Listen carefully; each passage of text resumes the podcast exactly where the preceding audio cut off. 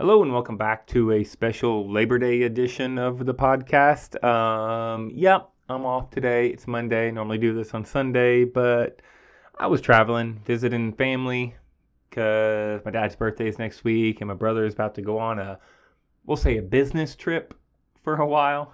He's military. Uh, and so I thought I would go spend time with uh, family for the weekend and got back this morning.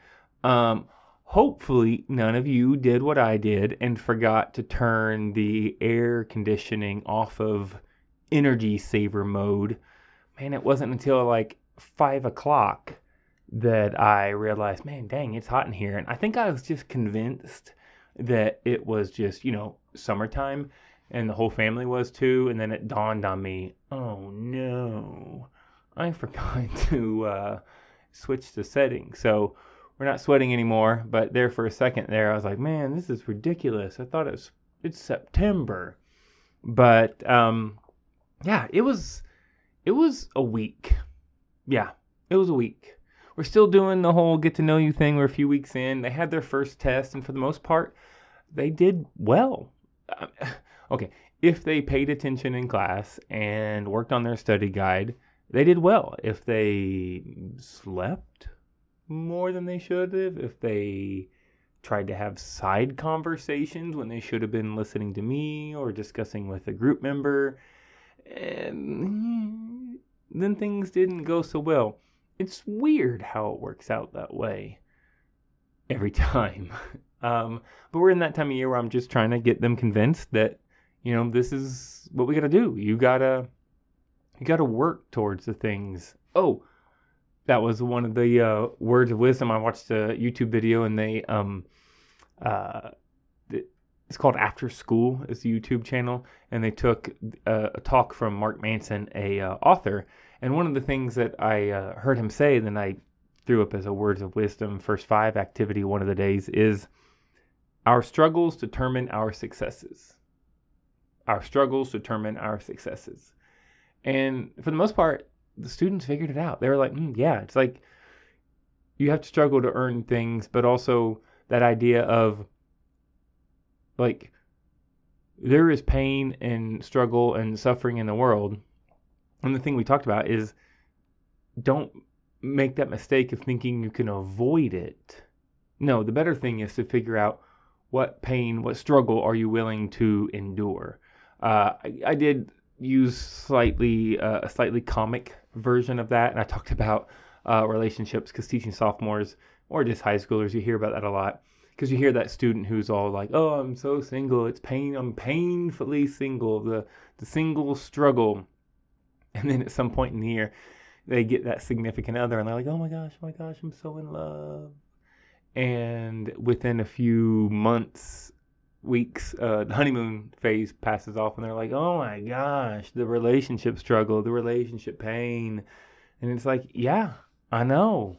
It's like, what do you want? Do you want the pain, the struggle of being single, or do you want the pain and struggle of being in a relationship? You're going to have to work at either. And I think so many times these teenagers or humans, we think that well, if I just had someone else in my life, then things would be better, which dang, if that's not a lot of pressure on the other person to like fix you or make your life better, that's a whole other topic. But that's the thing. It's like, what are you going to struggle with? What are you going to work through? You can't avoid it. You can just pick the struggle, and hopefully that struggle will lead you to success, whether it be financially or relationshiply yeah, that's not a word, which is another reason I don't teach English. And yeah, what are you going to struggle towards? For me, uh, struggling towards fine tuning some like student attitudes and behavior in class for the most part, like 98 plus percent of the students, they've got things figured out. Like they get the whole classroom procedures thing, but I have a few that are still trying to like push their luck with maybe with phones, having their phones out when they shouldn't, when it's very clear that when the door is shut, phones and headphones and Chromebooks go in the bag or a pocket because we don't need them. We're trying to interact. We're trying to work on our reading skills. Some of them always have an excuse like, oh, my mom is texting me or checking the time, and and it's like it's fine. Or the whole bathroom break thing, because those students every year who are like, oh, I gotta go. Can I go to the nurse? Can I go to the counselor? Can I go to the bathroom? Can I go to the bathroom every day, same hour, like clock clockwork? And it's like, dang, that's convenient or weird.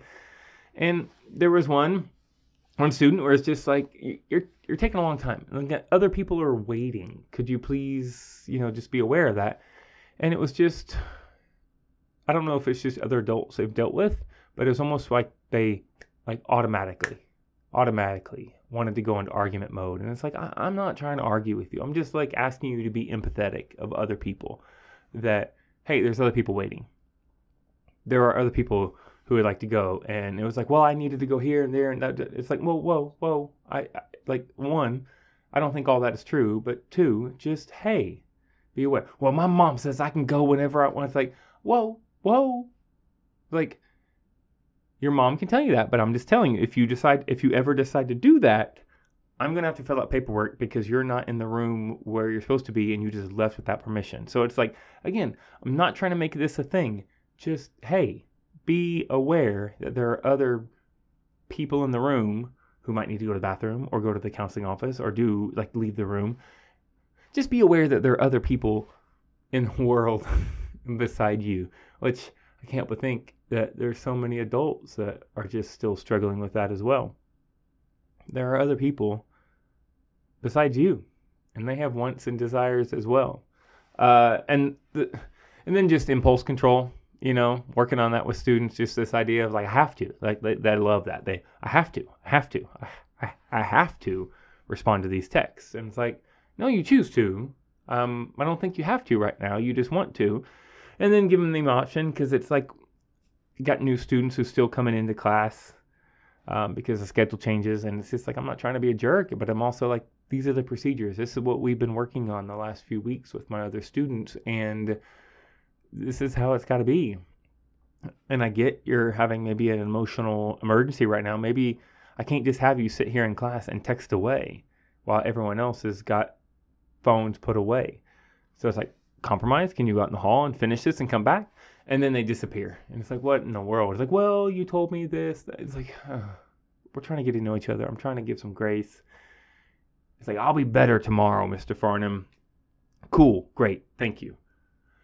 Tell me if you heard this before. The next day, it was like, nope, nope. They had something they had to do, impulse control. It's like, I have to go. It's like, well, we have a test to take. Well, I'm going to be gone for like 10 minutes. Like, whoa, whoa, hold up. I, I'm trying to work with another student who maybe didn't always tell me the truth about where they went the day before, you know, claiming to go to this place, but they didn't even make it to sign in. And it's just a lot of these wandering students. And I'm just trying to get a grasp of it. And it's like, no, I got to go. It's like, well, no, no, no, hold up me finish with him and explain. It's like, no, I got to go. And off they go. Never heard from him again. And it's just like, ooh, what are we to do with that? Which I guess I'll get to figure out tomorrow when I see them again. But as emotionally riling as that is, I have to remind myself that was like maybe three, four students this week out of the 160 170 that I, I see each day, man, that's a high success rate. I got to focus on that. And and then you have other things. You have like professional situations where you hear reports back that maybe other teams in the building have things to say about the team that you're on, or other teachers in the building have things to say about other teachers. And it's just, it always blows my mind a little bit because, one, don't we all have enough to deal with with the students we have to maybe not spend so much time commenting on other teachers or other teams. So there's that. And then two, uh, I don't know if I've mentioned it before, we are a massive campus with like 170 staff members. I think at last I heard 3,800 students on campus. And it's like, really? Do you do you really know what that teacher or that team is doing on the on the other side of campus. Like you're commenting on them. And like do you really know? Or are you just being catty and childish?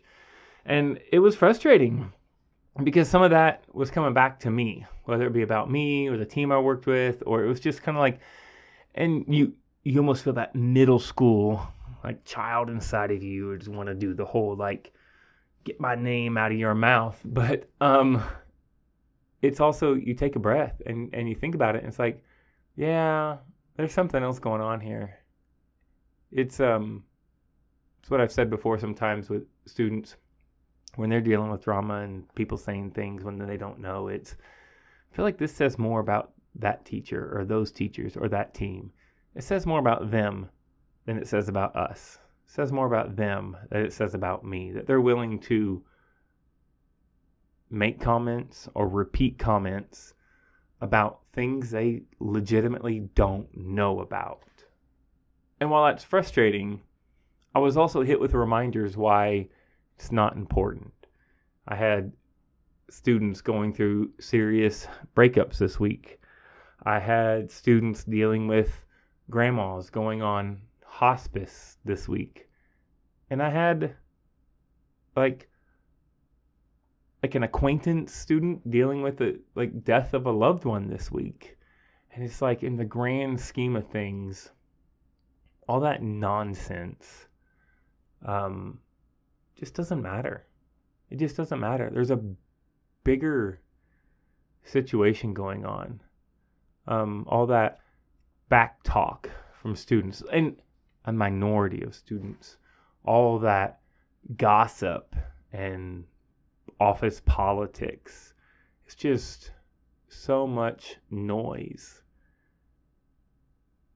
When we're dealing with real humans, figuring out real human experiences. And it was a sad reminder, but a good one that I shouldn't get bogged down in the nonsense, in the noise. I should focus on what's important. And it's my students, and it's my hallway, and it's my subject. All are within my control.